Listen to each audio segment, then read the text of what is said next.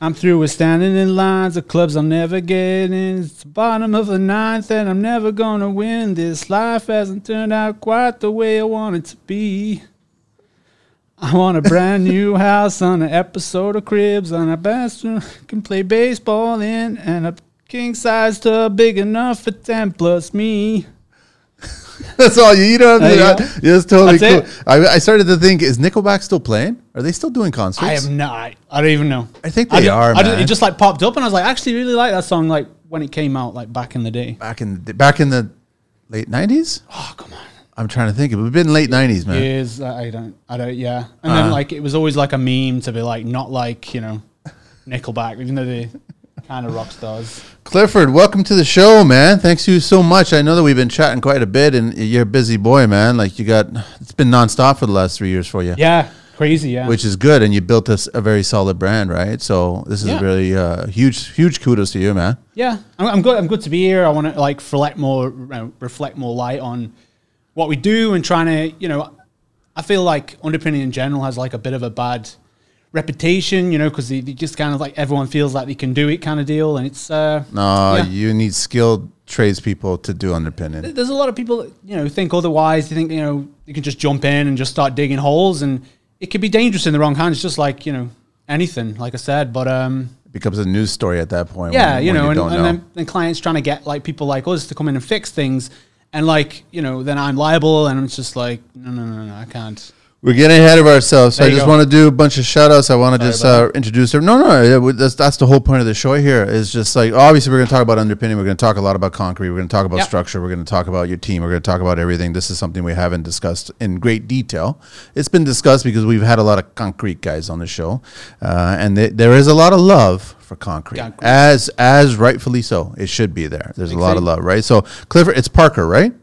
Correct. Uh, and Pegasus underpinning and Reno. And uh, how many years you been doing it now? We've been five years now. Five years now, huh? And then uh, website is www.pegasusunderpinning.com. And then it's also, the email is pegasusunderpinning.com. Or sorry, pegasusunderpinning at gmail.com. And then on Instagram, it's Pegasus Underpinning And- Reno. and Reno And Reno. yeah. Oh, yeah, and the and Reno. Couldn't fit any more in, so No, I know this is okay. so An A N only A N on Reno. Correct. Uh, I want to do a quick shout out to uh, John from McNeil. He's doing the uh, the People for Paws. Uh, so he does a charity collection for uh, stray dogs and, and Nice. just you know animals, cats, and everything like that. So he does it every year, and I I. I I have a lot of respect for him to do that, so I definitely want to do a shout out for him, and I'll, I'll be making creating more awareness for that, so everyone could check it out. Ontario SPCA, it's a great organization, and just help them out there up in the Barrie area. And then I'm wearing uh, Tools in the Trade, uh, their hoodie that they gave me, which is totally cool. So it's a little big, it's an XL, but it's a little big, but it's comfy. And uh, okay, that's it, man. I want to get going into the con- like underpinning. Where did it all begin for you, Clifford? Though, like, how did you all get started in the business? Obviously, you got an accent. It feels like Scarborough. No, it's not Scarborough. so close. where's Where's your background from, man? Um, I'm English, uh, born and bred most of the time. You know, I um, from really, basic, uh, the Midlands, Yeah. Staffordshire, basically. Uh, not many people in Canada know anywhere else outside of that bubble of like Manchester, Liverpool, Yep. London. Yeah. As soon as I say like uh, Staffordshire, it's just like oh, kind of that blank look. okay, and you're just like.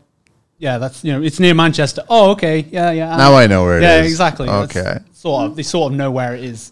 Um, but yeah, England, and then I came here like ten years ago. What were you Were you working in I've, al- construction? I've always been in construction since I left the military. I, I pretty much well, thanks to my dad, I was doing it from a very young age.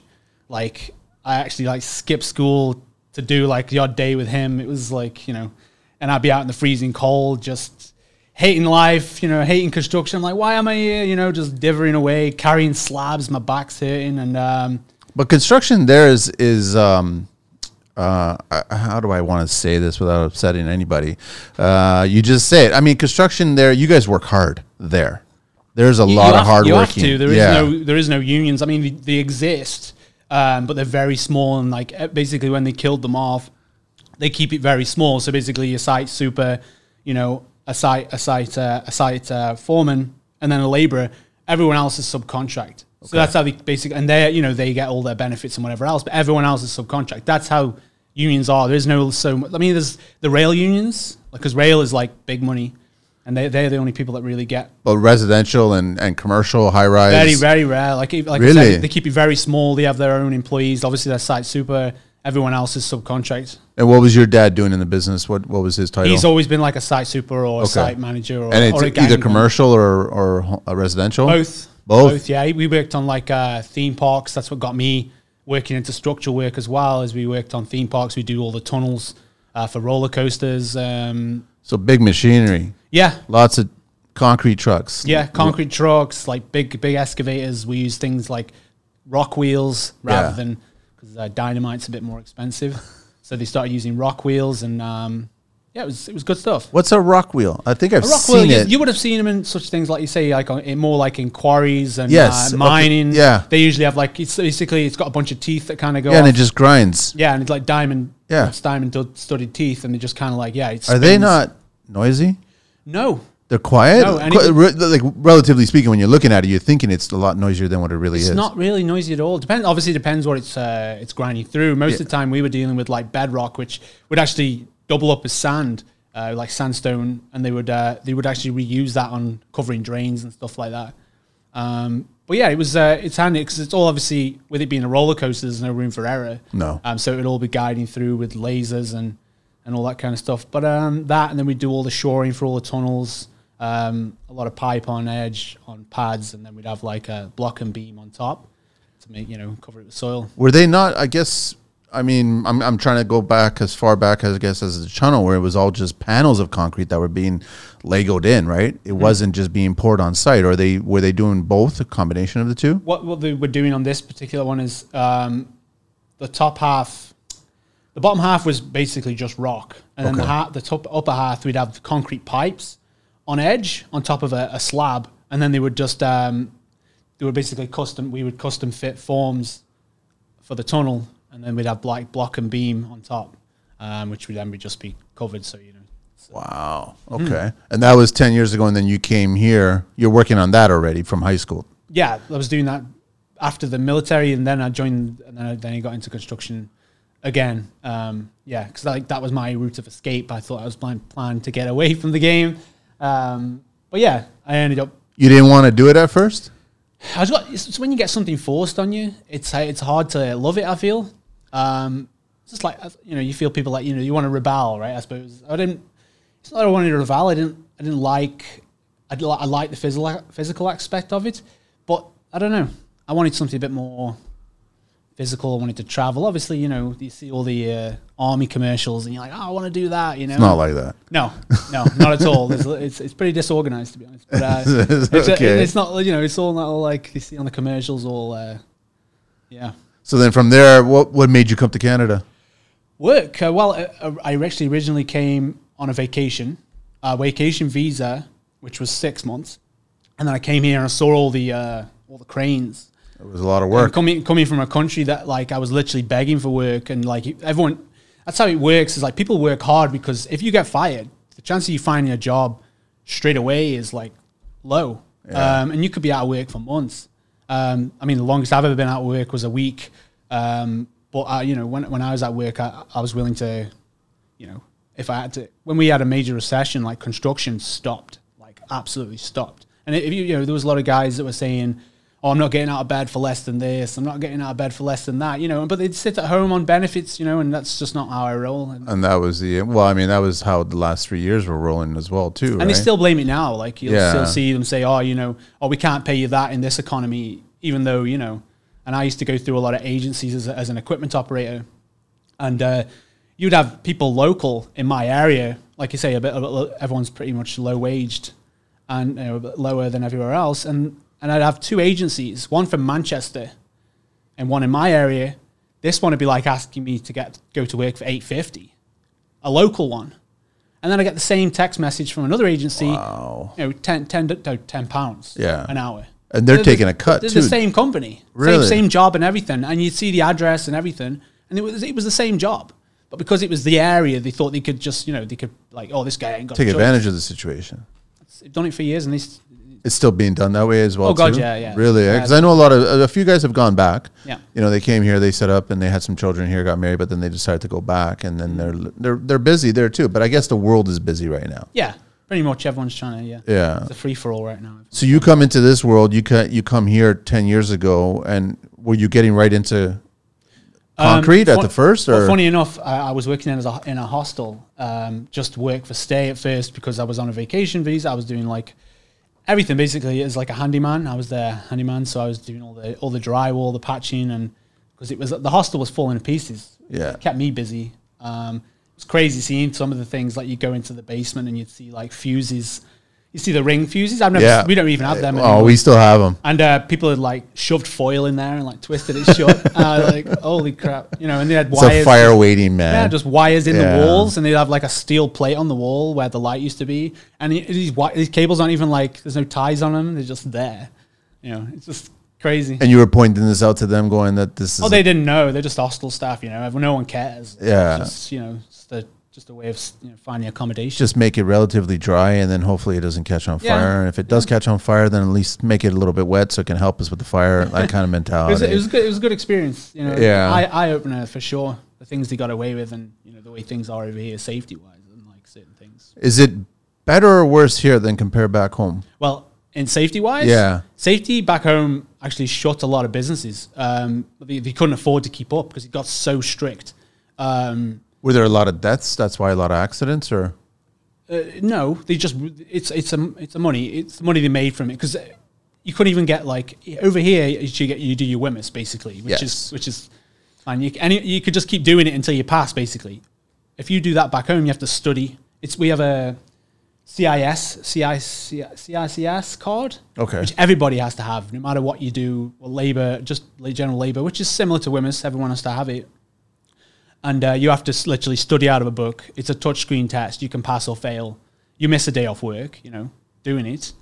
Um, if yeah, you fail it, you, then you have to take it again. Yeah. okay. So Yeah. you keep on taking it until you pass. It. you have to, you know, it's, it's a sit down, like pass or fail. so you you eventually have to understand the information. It's like a driver's license. You have Yeah. to have it. Yeah, yeah, yeah. Same with everything, heavy equipment. And, uh, and with heavy equipment, when I was doing that, you have like a provisional, which over here they, they didn't get because I, I spent probably the equivalent of like $10,000 back home getting all my heavy equipment licenses.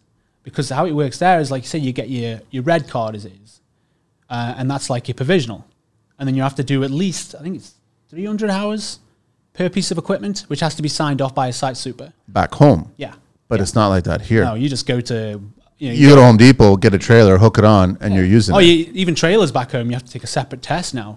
You can't even just pull a normal trailer anymore. You have to have a, trailer license. Like on kind of good. I mean, it's like it makes sense. Yeah. it makes sense. But you know, it's you know the people that have been doing it. But then you get you can get grandfathered in as well. Like my dad, he wouldn't have to do it. Uh, it's the same for the licenses. Like certain tons you can't go over. But if you've you know if you're a certain age and you've been driving long enough, they'll they'll let you they'll just let you go. grandfathered in basically. All right, so you go from the hostel, you're working away, and then Yeah. you're just finding other jobs, and now you start doing some projects. And Yeah, somebody offered me a job in uh, the Shangri-La. Funny enough, when they were building that, um, and it was like went from I was on basically when I finally got my visa, I was still working in the hostel for a very short period of time, and they were paying me like fourteen dollars an hour or less. You know, I asked for a rise. It's like trying to get blood from a stone. and then you know somebody's like, "Hey, yeah, I got you a job, just labor, twenty dollars an hour." I'm like, "What? Like, does that even exist?" Because I, I didn't even know how, what? Yeah, what was going on? I didn't even know, like in this country, you know, what's the going rate, and you know, I've always always been busy. But uh, this guy's like, I'm like twenty dollars an hour. I'm like, that's a thing. And uh, yeah, I went just there just as a labourer, and then yeah, I gradually did that, and then I got employed to a, another underpinning company. Um, you know, I, I I like I like the physical aspect of that, and got me into it. But I did do a bit of underpinning back home, but we do it more of a on a structural aspect, where if I, you know if a building's settling, we would then underpin it. It's not necessarily to make a More space. yeah. We don't have basements really, unless it's like a pub or Yeah. a cellar. You know, Everything's built on. uh It's just a crawl space kind of thing, right? No, not even a crawl space. It's yeah, just it's a- just frost walls basically. That's all it is. Yeah, yeah. That's what I remember it being, which is really interesting. So, at, at what point did you realize when you were working for other underpinning companies that you realized, okay, I think I could? Well, I was a foreman for for other company, and um, you know, I'd always build the relationship with the client and all that kind of. You know, I was I'm, I'm a good I'm good at what I do. You know, I I enjoy what I do, and when it comes to detail, I was always on point. So, um, long story, I got poached by another company. He was a Reno company, but he was getting into underpinning, and he wanted me to run his underpinning sector. And uh, I went, he poached me for a higher rate. So I went in, and he's like, "Yeah, here's the basement. Uh, go, go, go help my guys." And I went in, and the whole basement was dug out. It was a sandy basement, which you know I'm already sirens are going off in my head. Yeah. And uh, and it's wet. Again, two like two things that don't go together. It's sand and water in a basement. Like they, they just um, the, the banks were literally eroding around them. And um, What stage of uh, underpinning? How many stages were you guys working on that particular job when you walked in there? They were doing it in three stages. Three but, but the problem is, it was sand It and was it was all eroding. sand, yeah. It was already like these banks, these angle of reposes, which they didn't really have a seven to ten angle of repose. It was just an angle like there, and these things were just collapsing. And they were like, "Yeah, we're good. We just have to work fast." I'm like, "Wait a minute, that's not how it Uh, works. no, that's, yeah. that's not how it works. We don't just work fast and hope it doesn't fall on our heads. You know, that's not that's not how structural." Uh, All right, so you ring it in. yeah, and I'm like, this isn't how it's supposed to be done, and yada yada yada. And then you know, I'm just basically, yeah, I it didn't last for long. And then um, I was after talking to that business owner, as he was just a straight up entrepreneur who knew nothing about underpinning, and he just like hired guys who thought that you know that had underpinned in the past. And he's telling me, you know, this is how much I charge, this is this and that, and I'm just looking at this guy, and I'm like, I can do what you can do. Like, and then when I finally let, like, that was the first job in Canada where I'd actually been fired from. Uh, because I was just going off all the time because I was like, this isn't how it's supposed to be done. This is unsafe. And they didn't like that. And uh, I got fired. And then I was like, do it myself. So I, I, I just literally, I, I had one business. I had, Did you feel like you were fired, Clifford? No. No, like that's No. what I meant, right? I mean, it, it hurts. It's just like, I've never been, I've never been no, but you're voicing your opinion. You're like you, Yeah. you're looking at things and going A plus B. You know, like Yeah. this doesn't work. And This when he fired me, that first conversation I had him in the job interview all came into place. And I'm just like, if this guy can do it, like, and he's just, he doesn't know, he's just a straight up office guy. No, uh, So here's the big question, Clifford: Is it why is it that so many guys try to get into underpinning? Is it just because the dollars are there and you can charge clients these dollars because you're at the starting of the, of a big project and the clients want that space, so then they'll pay whatever you're presenting? well, they don't always. No, not always, Yeah. but majority of the it time. obviously depends on the company they're hiring. You know, they're willing to, you know, up their books a little bit based on their, you know, reputation. Yeah. and the you know they've got that uh, that footprint of um, you know of, of good you know past clients, all that kind of stuff. Um, you know, the did you read my reviews on Homestars? You know, I, I, I like Homestars. It did its it did its thing for me. Yeah, as long as you made money from it, then it's all good. Exactly, good. but Yeah. then you know when I'm getting text messages um, from people just trying to give me fake reviews and like I'm getting furious and I'm calling up Homestars. I'm like, I'm paying you serious bucks for you to like get these guys texting me telling me you can give me fake reviews, and they're like they'll do that for Homestars, Google, uh, everything. So they sold your contact information, or somebody did. No, th- yeah, you just get these texts. You know, you can find your number online. Yeah. Um, anyone can find your number. Um, and then I get these like now and then, and I would forward because I'm just petty like that. I would forward the contact onto Homestars, and I'd, I'd screenshot it, and I'd be like, "This is garbage," and oh, don't worry, we're, you know, we're shutting, we'll, we'll get rid of it, kind of deal, and you know. Um, so anyway, where was I? No, we're gonna we're gonna dive deep into this whole world, and I agree with you that you started seeing little faults in what others were doing, and you you figured that you could do something better with that, and actually create a better service, better product, and that was it, right? Yeah. But I mean, you're I have a lot of respect with people that do underpinning properly. Because there is a process. You've got to work with engineers and you've got to work with inspectors. You cannot be for lack of a better word, an asshole and think that you're high person on the totem pole here. No, you guys are all on equal levels and you're all working. There's an objective here. Yeah. It's really, really important. This is actual structure. So it's like the bare bones of it for people who don't know about it, like homeowners. You're literally digging underneath a home at different stages of it to create a a lower basement so you can have more space. Like in, in Toronto, we know that. We all grew up in Toronto where a five foot basement is pretty high. You know what I mean? And that's not realistic these days when you want to try to create an income suite or you want to try to uh, nanny suite, granny suite, whatever suite. You need a minimum of eight feet or ideally seven feet if possible. But then mechanicals come into play. There's so many things factoring in, right? And so I, I want to get into that whole world and what you do and how you do it differently. And and I know that parts of Toronto, which is kind of good, is they have already identified um, the soil conditions in certain areas. Even though you got to still test it, you got to confirm it. But there's a lot of areas in different parts of the city that have certain conditions that are already getting approved, right? And then there's I also definitely want to talk about the neighbors. Whenever you're doing semi, and, and I've got my share of stories too. You know what I mean? And and there's ways around it. There's not, and and the one thing you should never do is confront. Your neighbor is going to be that way. Let them. Do not feed back fuel on it because it's never going to solve. You got to douse the fire. You got Yeah. because I've been there before where I've came to a. I've literally the the homeowner told the neighbor he'd been he'd been revving up for us to be there because he told him he's going to get it done eventually. Yeah, we did the same thing. And he uh, he literally sat on his doorstep. Like I saw the outline of his body. He, he was, must have been sat by his door.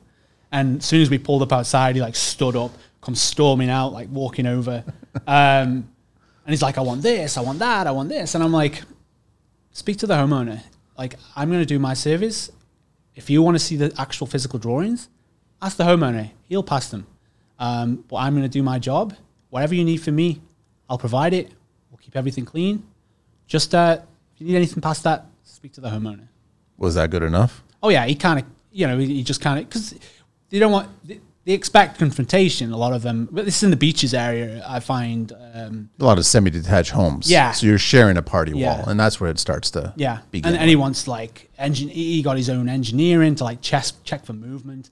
He was like, yeah, he went all out. Um, but yeah, that's that's kind of a lot of them come out, come out like all guns blazing. Like they want they want an argument out of you. Just They they want they want something. Yeah. that's all it is. And, and what I've done is um I, I everything's nice.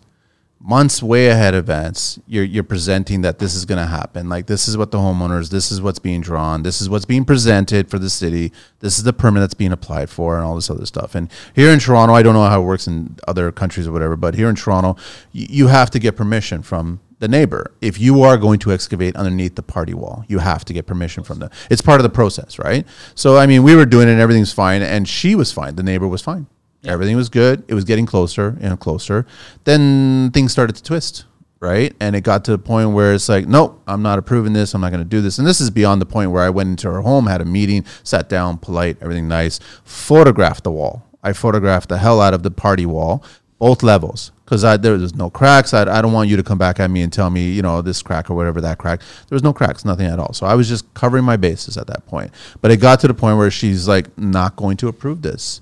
And I was fortunate enough to be working with a crew that was working with an engineer that came up with a different way of underpinning that didn't involve us to go underneath the party wall. So, and we did that. And now at that point, we didn't have to. We didn't bother. And I've had lots of people, designers or other architects, reach out to me, ask me, what's this all about? What are you doing?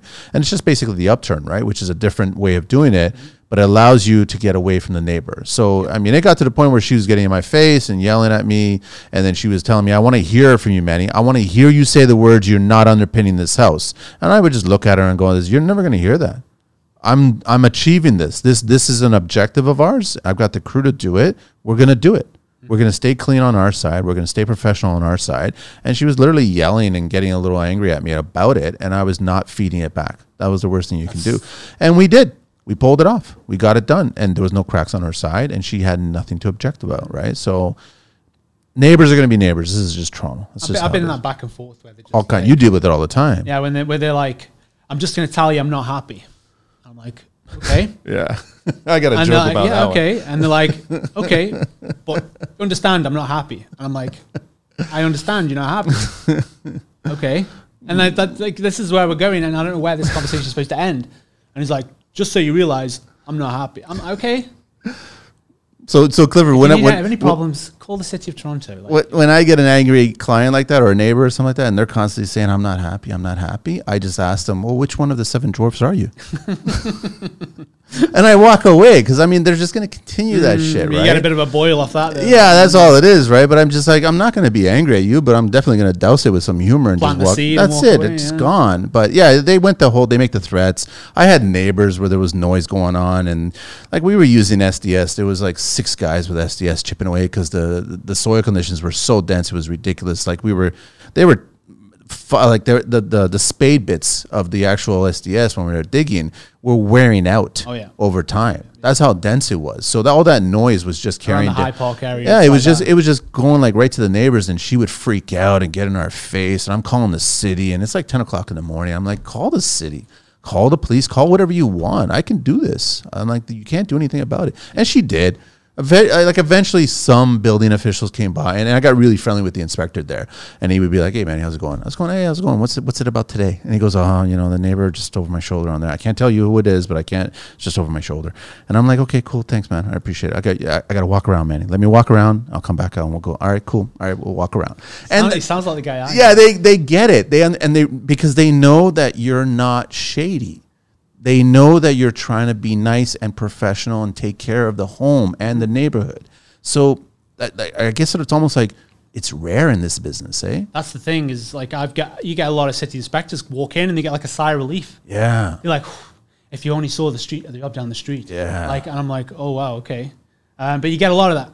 Oh, if only you sort of, you know, they get a lot of because they're just happy. You know, the job site's clean. Yes. Guys are reasonable. You know, and um, you know, it's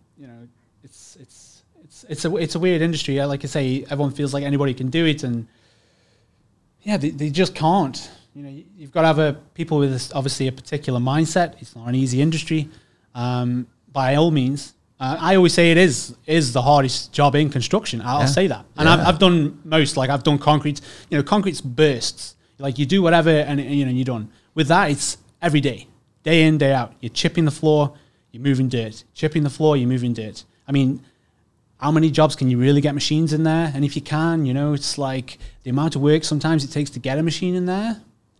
Then you haven't even factored in the stress. Mm. Like you, you still when when you take that pause and you realize I'm digging underneath a house and I'm responsible for that house, especially if it's attached to another house, right? And then you're like, and it's beside another house, and you got that narrow. Like it's just a stress. Yeah. I agree with you. It's it's it's the difficult. It's with with experience, the stress kind of you know it does disappear.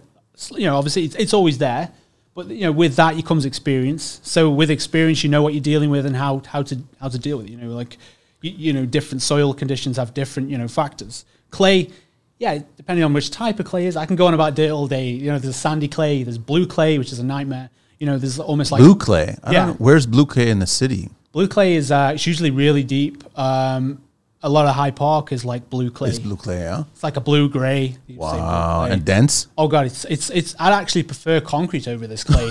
um, it's it's a different it's a different stuff. And like I was going through a chipping gun like every every couple of weeks. What's the history of blue clay? Like, how did that become the way it is? Is it just compressed over time? Oh, clay is like untouched, isn't it? Yeah, like- yeah, it's like what- yeah. dirt is like compost basically, and then you know, clay is nothing. Like nothing ever uh, died on it, or wow. that's, I think that's the I haven't come across that one yet. yeah. But blue clay is, is is yeah, it's something else, and it'll take the take the life out of you. Uh, let me do a little history here because we got a lot to talk about. Um, underpinning above uh, Grand Central Station. In 1917, Hotel Commodore, designed by Homer G. Balcom, the engineer behind the Empire State Building, was built uh, above Grand Central Station, with the hotel's foundation being supported by the subway structure. I didn't even know this one. In 1979, the hotel underwent extreme renovations as it was renamed Grand Hyatt. Uh, the renovation resulted in headroom needing to be opened up at the subway mezzanine level, requiring extensive underpinning and significant load transfer of the hotel above by tempor- temporary support, sequencing, and jacking. The hotel was known for its glass box appearance, but it unfortunately went under in 2019. It went under in 2019? I didn't realize that one. Okay. So Clifford, um, you come across because you've done a lot of underpinning jobs. I guess you've done rubble, you've done block, um, um, I guess concrete pour. Um, how do you start the project? How do you like what like where do you begin from there? obviously exploring the dirt is always the first uh, always the first task you know we want to know what we're dealing with um, You're doing a little bit of a discovery holes exactly here and there. Yeah. test holes usually one on either side of the house. Um, you know like i say every everything everything looks good. Clay clay is uh, you know you can sleep at night you know everything stays put it's, it's great.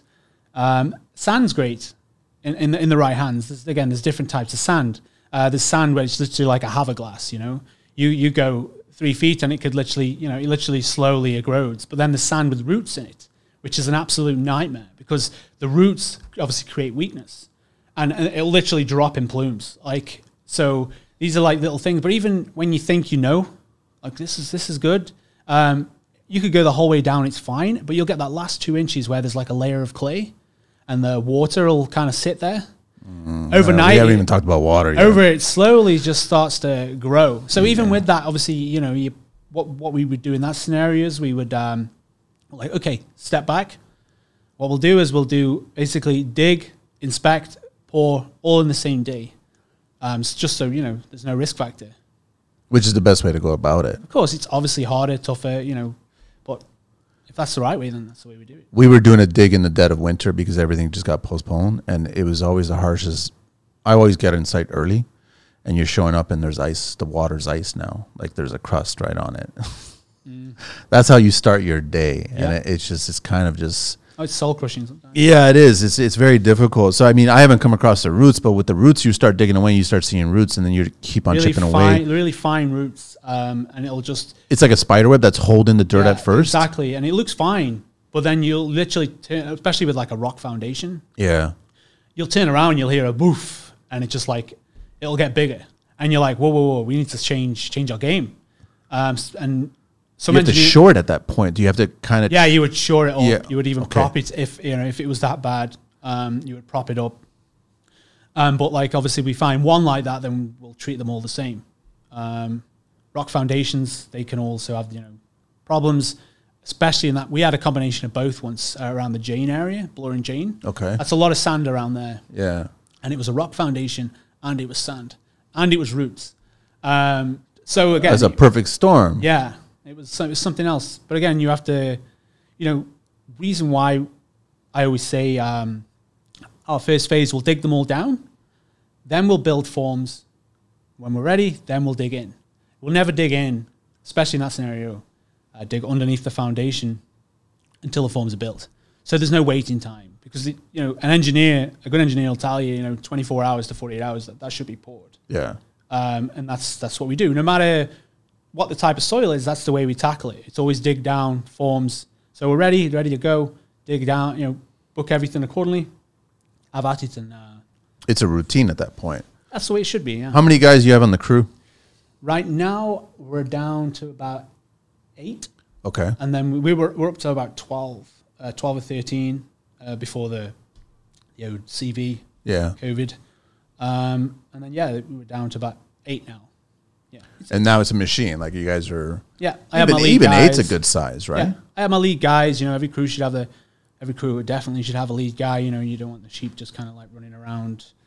People just kind of aimlessly, especially again because you don't know what they're going to discover, right? So you need somebody there with uh, with the experience to kind of take control. What's um? I mean, is it dictated by the clients, or I guess it's dictated by the budget when you start thinking about how deep you're going to go down? It's more about budget, yeah, and then obviously with with depth, you know, you need a good engineer. Yeah. He knows to know how to how to uh, how to deal with, you know, because obviously the the deeper you go, the bigger the pressure, the more chances as well. Well, there are limitations. Yeah. Uh, because you know clients will always ask for more depth, but it's it's it gets to a point where budget doesn't matter at that point. When you start getting too deep, to, to a certain degree, yeah. I mean, there's different ways. Like every good engineer, you know, if they're willing to invest their time into it, obviously, it comes to like wall reinforcement, um, there's other projects we're looking at uh, way out, and they want like 12 foot finish, and it's gonna be like an underground gym, basically. It's crazy. That's I was actually like foaming at the mouth when he was telling me about it. It was uh, something else. well, it was one thing that I learned early on was that it, it- there's no rule here in Toronto. You can dig as deep as you want.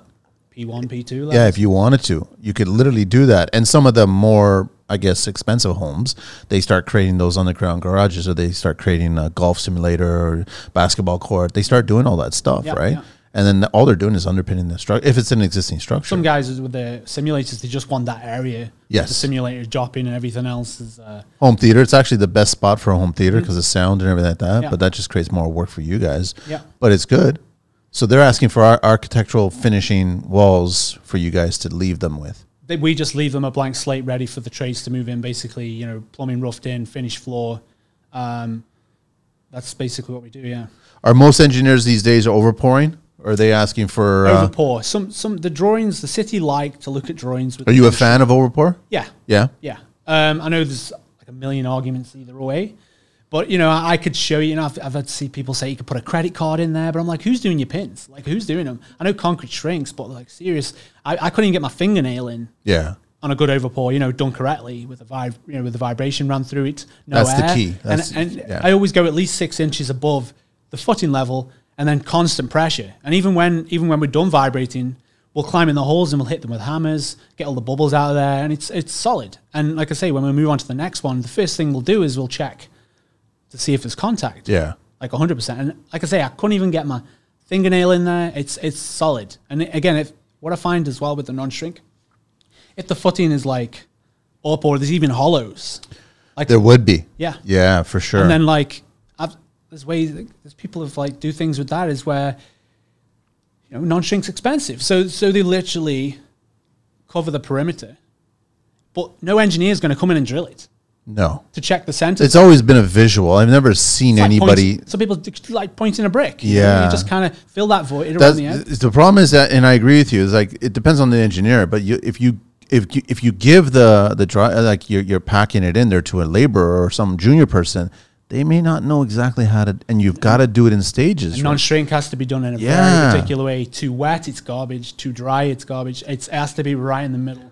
Um, a lot of room for error. oh god, yeah, because like you say, when it's too wet, you tap it in, it drops. You tap it in, it drops. It's Is no different than an overpour later on, Worse than overpour. which is actually becomes a cold spot at that point, right? And then you're like, okay, you've actually created a bigger problem now. yeah, So it's kind of good like it's that. a gap that's so small now that you Yeah. can't even. Yeah. Yeah, And then you'll notice that later on before you're building and if you start seeing cracks or whatever in the foundation wall.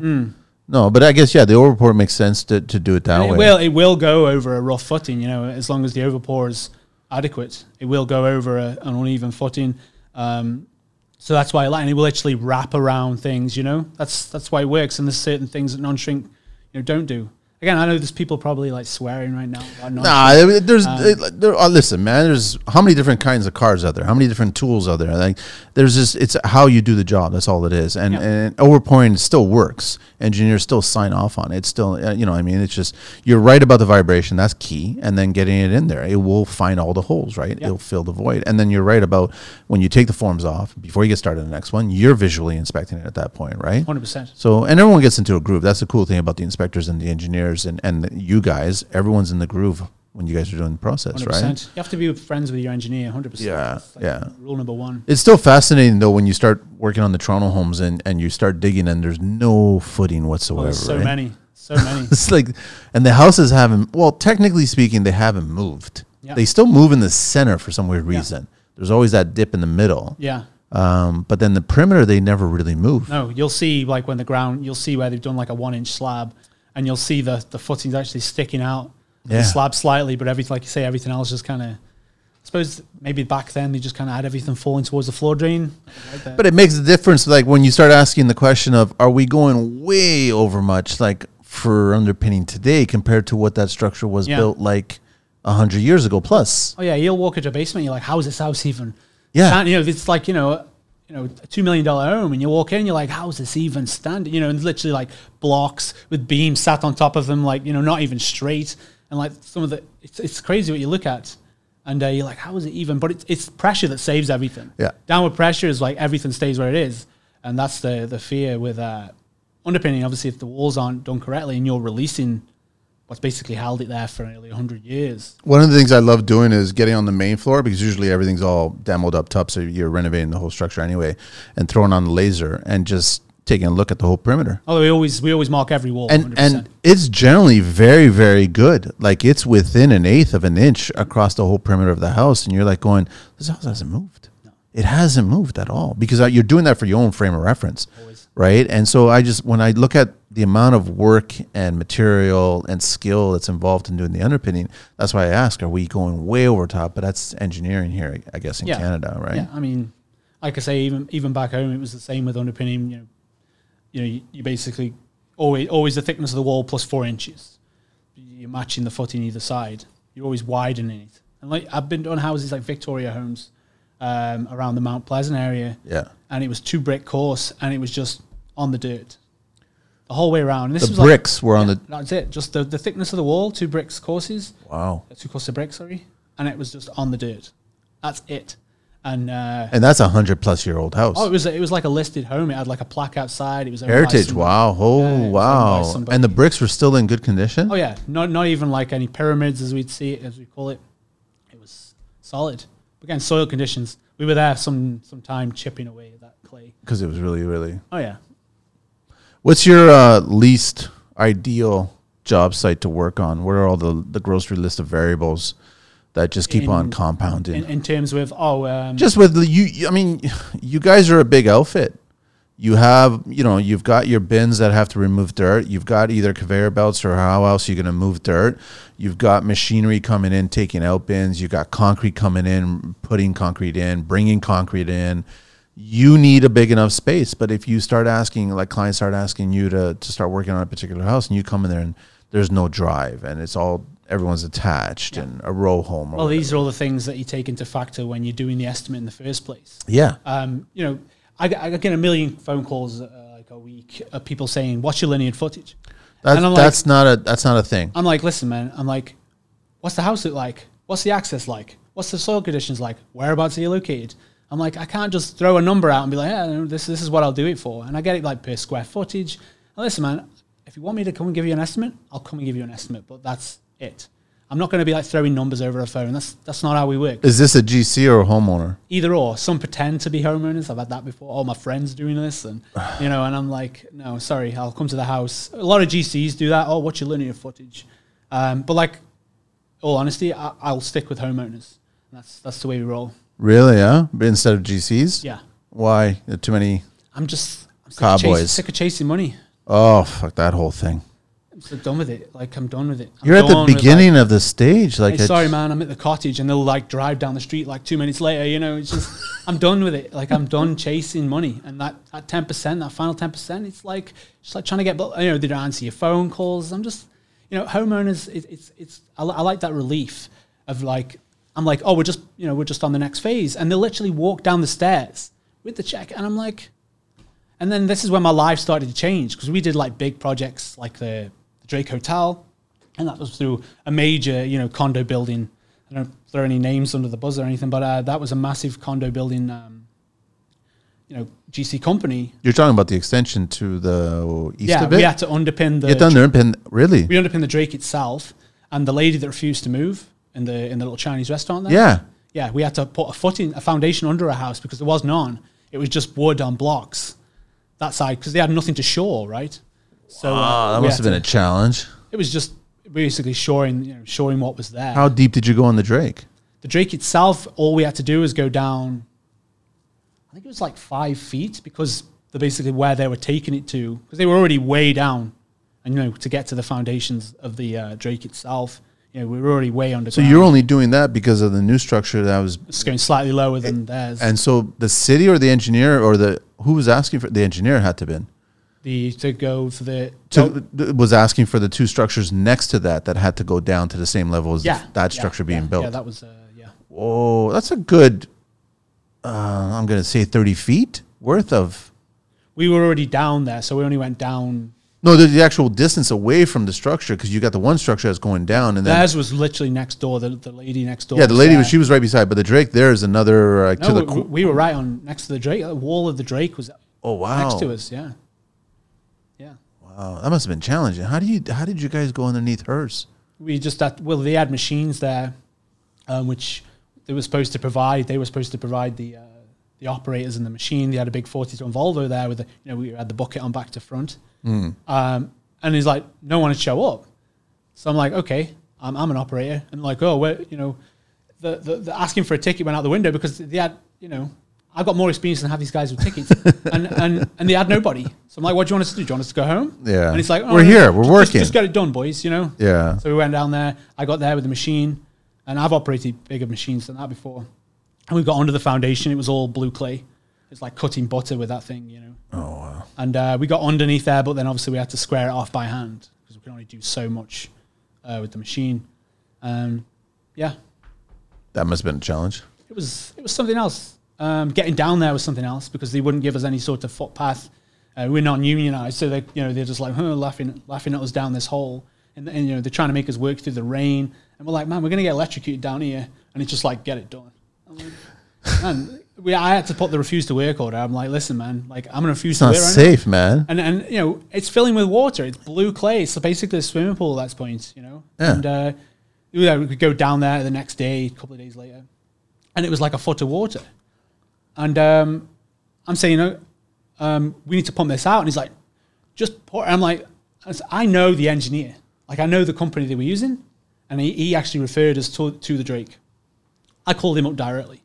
Oh man, site super hit the roof after. But anyway, I called him up directly, and I said, "Listen, man, he's trying to make us pour concrete.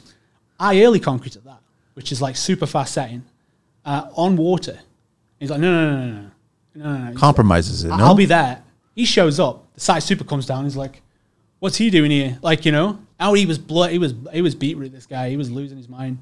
And because I, overranked him, I was like, I, had, I had to. Of like, course. I had to. I couldn't just do what you know do it because he asked me to do. it. No. I'm not going to compromise again. And, and their contracts are like you know, yay big, and they're trying to make us do it, and knowing full well it would be us that's liable If anything did- goes wrong. Exactly. Yes. And it's just like get it done kind of deal. And So did he pump it out? oh yeah, he, You had he, to he hired as a pump. Yeah. Even he even got his lights in the end, like course. pop up lights. All this, you know, You have to smarten up. if I didn't do that, you Then you can't move forward. nah, you wanted me to go do this, me go down. Like that's not in our contract. Just just get it done. Drives you nuts. Anyway, one of the reasons why I uh, You can't do it over the phone. I agree with you a thousand percent. This is not something that's done over the phone. This is something that has to be site supervised. It has to be expected. You have to look at the the very like everything. Every neighborhood is different. yeah. So you have to just there's there's a bunch of there's a grocery And list, and the smaller bins work out more expensive than Yeah. the bigger bins, all that kind of stuff, you know. And and you got to f- turn them around faster. And then it's getting the concrete in there's a pain as much as is trying to get the dirt out of there as well too. Yeah, pumping's huge, obviously now. Um, everybody does that rather than the wheelbarrow option. I mean, we, we stick with the wheelbarrows because I want to keep my guys busy, you know, rather than just send them home. I, I'm not. I'm just that way, you know. I've, I've been in this. I've been in this game for, for some time now, and I, I like to keep guys busy rather than sitting in a home. You know, some people say that was soft, you know, but that's just how it's just how it works out. You know, I, I'd rather them be running the wheelbarrows and busy and getting the hours than I would be just like send you know keep two guys on site and send everyone home. It's just just not how it It doesn't make any sense. No. keep them busy, run the wheelbarrows, and do it that way. You're running everything else, like everything pretty much yourself, the admin and everything, the business itself, and then, Yeah. but you got a site super, right? yeah, I have my site super. Yeah, okay, all right, and they take care of it, but you're running the business itself. yeah, that, and sometimes I'll jump in and like you know run a site as well in between everything else, in between all the madness. Uh, but I, I will jump in there and run a site as well. I'll even jump on the shovel and do it as and when. Um, but you know, the way my my the word I don't like is can't. You know, if a guy tells me I can't work in this corner, it's too small, I'm like, just just get out, get out, and I'll jump in there and I'll do it, and it's done, and then it's like, you know, oh, we can't. They don't, say you were right. It's just, you know, Well, I'm always fascinated because it is, there's a lot of challenging points in an underpinning, right? There's, and then there's also you're fighting the mechanicals, the existing mechanicals that are there, whether it's the water supply coming in or the waste going out, but everything is possible. You know, I mean, if, if a man could dig out of Alcatraz with a spoon, you're pretty much can, you know, underpin a house in Toronto. You know what I mean? Like Yeah. it's possible, especially with today's tools, right? So, our, our biggest thing is um, we take, I say people take on jobs that don't want to take on, um, but you know, obviously, us takes a lot of experience. Crawl spaces, example, that's our, that's one of our big things right now is crawl spaces, um, because you know they, they're sat on. I always call it dead space. yeah. And they're, they're, they're paying big bucks for this footprint that they can't use. Yeah. People are just sealing it off, and it drives me wild. You know, and they're not even using it for storage; they're just sealing it off and just you know, shut Just the shut the door. You know, Yeah. keep paying you, you know, for your two million dollar home, and just forget about it. I'm like, that footprint belongs to you. Like, use it. You know, yeah, it's, it's a bit more work. We don't know what we're getting into. You know, we'll get down there and like joists to like, um, you know, resting differently and whatever else, and just on different on different things. But you know, you got to be ready for that, and you, you always brief the client up accordingly. You know, you tell them, you know, don't say the be expected, you know, expect the unexpected kind of thing. But you know, there's going to be there's going to be things. You know, we could come across boulders as big as cars, which which we have in the past. We know how to deal with that. You just dig around it. Dig around it, and then we we uh, we fill it with expansion grout, and just it pops and we bury it. It's, it's Still, it's just it's a pain in the ass, but it's a challenge. But it's part of it. You guys are discovering it. You start digging. You start you start breaking the existing slab, which is generally next to nothing. It's probably an inch or two thick Inch, at the most. inch, it's like yeah. you, a sledgehammer takes care of that. Basically. Then the real work starts at that point, right? Mm-hmm. No, I, I, I, want to ask you the arsenal of tools. What are you guys like pushing for everything for all the SDS and then drilling and digging? Bosch on the chipping gun front is usually our best option. Yeah. Um, people push Hilti, but I don't know. I don't like sending tools off to Montreal to get fixed. Um, There isn't a not many places touch them. really. I thought I- I, I thought Hilti had a place here in Toronto. They do, but they don't fix them themselves. oh, they send them out Yeah, to Montreal. yeah. Oh, I didn't realize that. I've like the only thing I have that's Hilti really is uh, the petrol saw, yeah. and I took it there and it was misfiring over COVID, and uh, they were like, "Can you post it to us?" And I'm like, "Are you crazy? Like, I'm gonna post my my, my, my gas saw to you- to yeah? I- yeah. how- it's gonna cost. Yeah, it's going to cost probably more than repair it. Yeah. And, um, they had to ship it out. Then I waited around like five weeks for it to return. And then, you know, but like Bosch, half the stuff I can fix, or, you know, you just get the parts. And a lot of my places near me, right right next to my house. I know of complete here in the West End. What's the place in the East End? Is there a place in the East End for Bosch? I, I use um, Downtown Rental is who I use right next to my. Uh, Yeah. Okay. I use them guys. They they do everything fixed in a house. Yeah. They do all my uh, my conveyors as well. I've used them from day one. You know, there's that there's that kind of deal as well. So Um, what else do I want to ask you here, man? there's plenty. No, there's plenty. I'm just. Who do you uh, use for concrete? You have a favorite in the city? Well, yeah, Crete Maker is my number one. Nice. Yeah. Go-to, you They're know, good. I- I They're a was- good outfit. Yeah. I was based in the east, so and they were like I was based on industrial originally, way back when, and um, I used them. You know, I know Pete, the owner, um, great guy, and uh, then I kind of like shifted around a bit, just try you know other people. I tried uh, getting drum mix at one stage. I'd go to like RBS, uh, you know, all these other guys, and and uh, yeah, and it was going back to Crete Maker. It's just it's the it's the you know that I can just get one of my guys and he says like you know five to six yards rather than getting six and throwing away a yard, or you know vice versa. You got too much or not enough, and then you you know what do you do? Yeah. call up guys panicking. You need a you know you need a Yeah. yard or whatever. Um, the Crete Maker, you get that you know as long as you tell them, you know a rough number, you're good to go. And like any of my guys can call it in, and you don't have to be and they know what you're doing, and they know what they got to achieve, so they kind of give you a little bit of a Exactly, buffer, and right? Just the drivers as well. They know what we're doing. They're nice guys, exactly. Yeah, and, yeah. and you can get that you get that change, chance to change consistency. So you know, with a drum mix, you can really only thing you can really do is go wetter. With them, you know, if if uh, we're doing, uh, I actually prefer it site, yeah, you know, mixed there. yeah, that's it's that's convenience about it. Yeah, it is right. You can go up or down, right? That's the Yes. good thing about it. Yeah. like with the walkouts, but it's a little bit more expensive, right? yeah, I'd say it was a little bit more. But that convenience, you It can't really put a price. itself. Yeah, you can't put a price on it. That's why. That's why Yeah. I like it. yeah, And then I wanted to ask you, uh, Clifford, you, was it hard to find your team to find, or is it? originally I mean, no, no, it Uh, wasn't. not not originally no. Um, These days, now it's it's it's like getting blood from a stone. Yeah, nobody wants to do it, right? Either they'll promise you they're going to show up and, and they don't. It's a hard job. I. I, I don't get the yeah man I can't wait to start and then they just ghost and you're like hey, so you're not showing up no response. You get that a lot right now and then you get the people that just kind of walk through the door and walk out again. Um, it's hard work. yeah. You start your day dirty. and I always explain to them like I don't make anybody do what I wouldn't do. And I say that I don't know how many times I say that but they, you know but they're not me. End of the day. But um, I don't do that with any of my guys. I, I wouldn't let anybody do what I wouldn't do and I, what I've done what I haven't done. Um, but yeah where was I again gone No, the workforce, Yeah. how it was okay in the beginning, N- but now, it's just uh, again no, nobody wants to work especially physically but the money's there oh god yeah in this trade. This particular trade, the money's there. Yeah, and, and that's another thing. I always try to start with a base rate.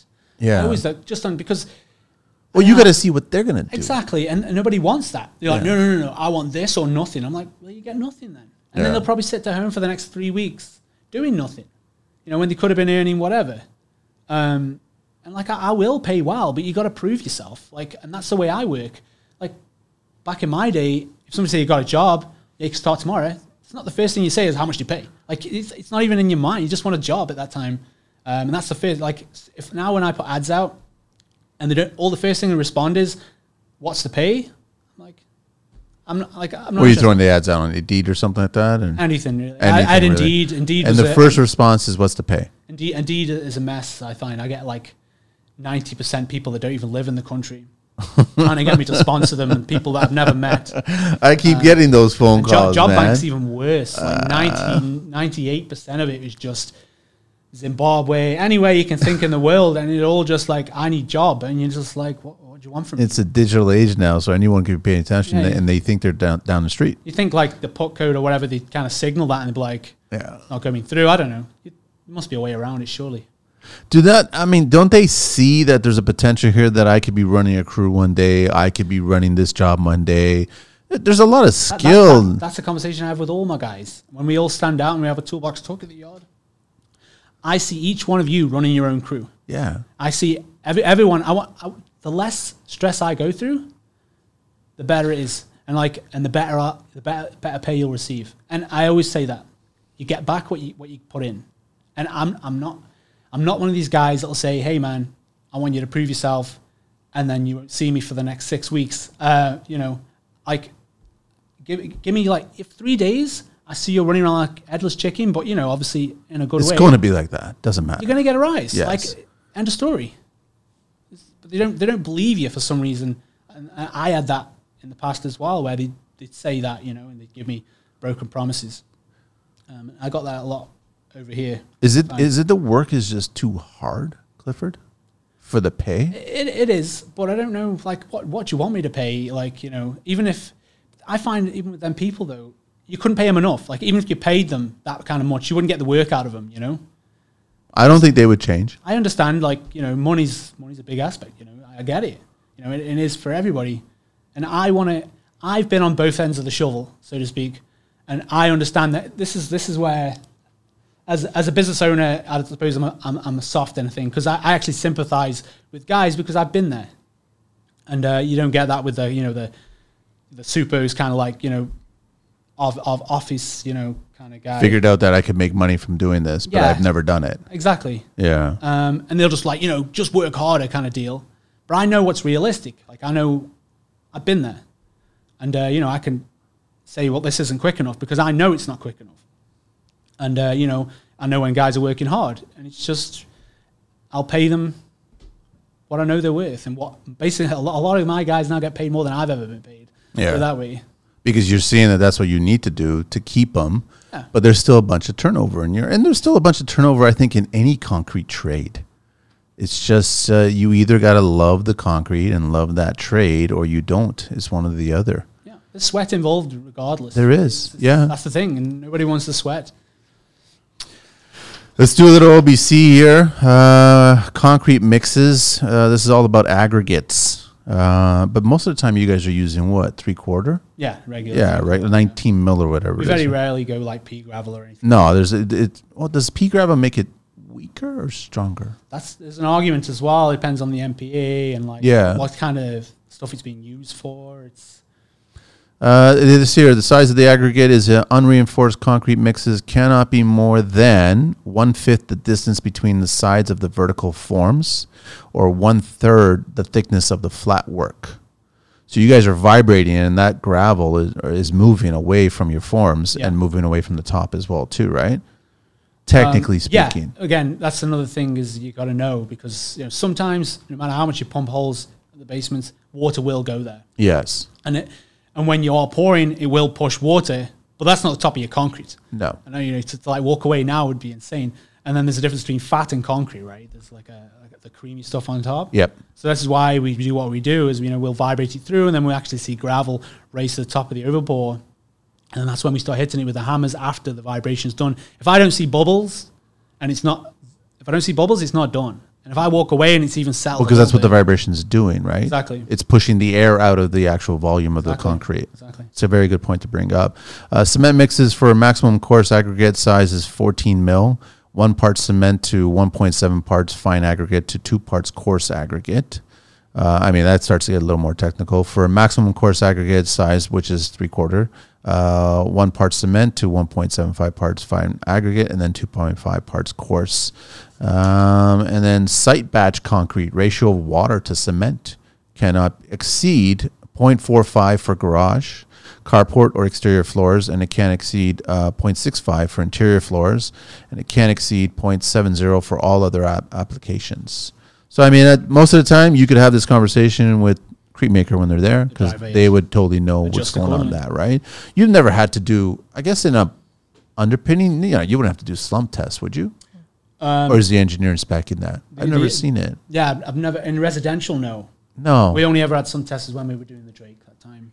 Yeah, that's more of a commercial application. Exactly, and it was all drum mix too, and they have the Yeah. guys who kind of show up and do that too.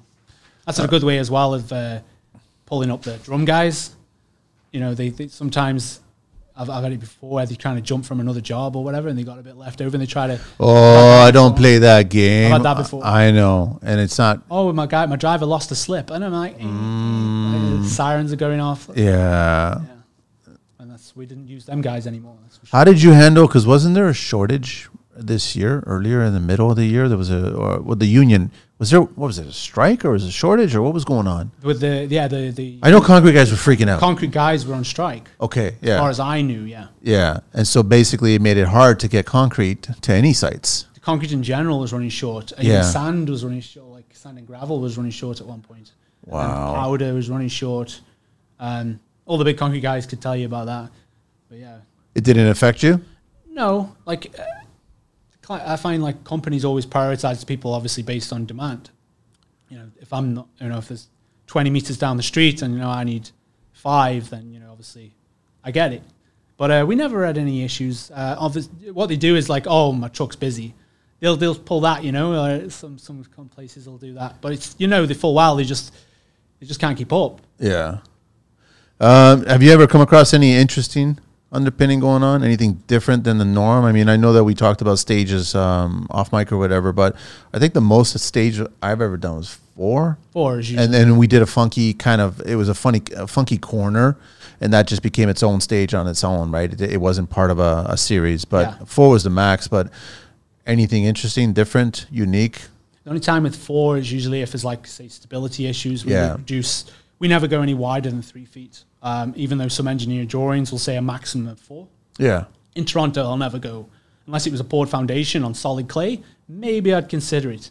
Uh, but That's in a Toronto, big- that's a big I, pin. I see some of these guys on the uh, online there, and they're posting like in the beaches, four foot wide on sand, and I'm like, man, like I wouldn't post this online. Like this is a You would, hazard. I would be hearing timber like move. I would be hearing funky sounds. like, uh, and it's, it's just it's a race against time. Like it's crazy. I got flack for having work done above while the underpinning was going on, Hmm. and I'm like, why? Why are you guys flacking me, man? Like the underpinning is being done properly. It's being done safely. It's being inspected. It's being uh, babysat by an engineer. Mm-hmm. So technically speaking, if that's all being done, the house is not moving above. No. So why can't I continue having trades above working? Yeah, I can't see any. Issues Ah, of- just, you know, the cairns of brick- construction were there. Bricks. The whole point of bricks with them being interlocked makes them one yeah, wall, right? It's that's all it is. It's not gonna. Yeah, unless there was some serious issues already going on. And obviously, winter's such a pain in the ass to uh, underpin to begin with. It's more conveyor maintenance for us is the biggest issue in uh, winter. It's always jamming. And you always have to be one, yeah, because it's metal, metal to dirt. It just sticks like a, a magnet, and then the wheel gets bigger, and then you you know your belt blows out. So obviously that slows us down a little bit. And you know, we always have to be one step ahead because you know that bin's going to freeze uh, overnight. So we'd always like, or you're going to be we're literally at seven a.m. You're going to be chipping guns trying to get a hole for that dirt to fall into. So we always like before you leave, guys, make sure all the bin, you know, all the dirt is in the front of the bin, rather than just kind of leaving this pile and then you know upsetting everybody else. because they won't be able to get it out. They'll try to rattle it to get out or something like that, but it's still It's that frozen. It's just there. that lump in front of the conveyor. It's got nowhere to go, and it's just gonna yeah. I mean, a lot of respect, man. It's a hard trade. It's very hard, but it's also, you know what? There's nothing more satisfying than having a finished underpin basement and walking in and seeing the concrete and feeling, you know, Yeah. extra two feet of ceiling I, height. I love this crawl space experience. This is what's you know we're turning a basement down in Park uh, Parkdale there, and uh, it was literally a three foot, a three three hundred square foot basement, and we've probably turned it into close to eight hundred because eighty percent of his basement was a crawl space, just literally piles of dirt and garbage, and now it's it's wide open and it's a rental apartment. Um, So much benefit. and like it, like I said, when people say, "I just want to seal it off," it's just like The problem, now. I guess, with the clients, I mean, because the, the it's a big ticket item, like, and you can't price it. And I'm not asking you to price it, but you're still talking on an average Toronto home. I'm not talking about any of the bigger neighborhoods or whatever. You're still in the ballpark of 50, 60, and it starts to climb from there, depending on how deep you're going. And I can't even imagine what it is now, because during the whole time and materials gone up, it's probably got up to 80 or something like that. And that's that's just truth. that's just for your blank canvas. Right Yeah, if, if you want a tradesperson to come in and they say they know how to do it and they give you a price of twenty thousand dollars or thirty thousand dollars, I have a crew, there's something going on. sirens are going off. Like you don't you don't hire that crew. I had a, a, a similar, actually, I had that scenario in uh, Roncesvalles. A client said, called me up, said, "Hey, this guy's coming twenty grand cheaper than you." Wow. And I'm like, "Good luck," you know. You almost got to say, please don't hire that I've, person. I've tried. I tried. Listen, I was like, "There's a reason for that." But you know, this is where you, you've got to step away. You know, I can't because then it feels like you're getting desperate. You're like, you know, they, they, feel like that's all they're trying to do is you're trying to force their your cost on them. They like you're desperate for the sale or something. Um, and I got the call probably six weeks later, in the middle of winter. Windows are wide open. The basement's dug out. The ground's freezing. Our water pipes are freezing, uh, and they've just abandoned the project basically. Uh, can you help me? And I'm like, did they have inspections? I don't know. Okay. Did the city ever come? I don't know. Did you have an engineer? Oh, we have an engineer on the drawing. Did they ever call him? I don't know. Oh, that's so scary. And I'm like, I'd love to help you. Like, you've had your heart broken once. I don't want to break it again. Like break it again. I don't. That's that's that's the scenario you're in, and the amount of it's just more about your liability now. Because Yeah. I go in there, You're taking that and, and their responsibility. underpinnings only go in, you know, a foot rather than the whole way, and then I'm going to be like, what did you see when you walked in there? It was like the first just stage. a, just a big oh uh, oh, they haven't even touched the stages yet. Oh no, they, they dug the whole basement out. Stages like two, two, of, two of the stages were done. The whole basement was ballied out, um, and that was it. The, the like it was it was a mess. I'd Like, be nervous taking that on. Did you everything. you took it on? no, no, no. I had to walk away. I I'd be very nervous to take it on. yeah, and I've, I've come across even worse than that before now. Like, Really? Crazy. Because I guess guys just figure we can do this, but then they quickly realize we can't do this. Yeah, and I don't know where they pull the guys, half of them as well, and it was insane. The one I we went to before, um, was that? It's like uh, around the university, uh, UFT area, and um, we went in, and uh, the jack posts, shoring posts, were uh, cast into the concrete, like they just poured up to them. The basement was full of water, but it must have been This is a completed job.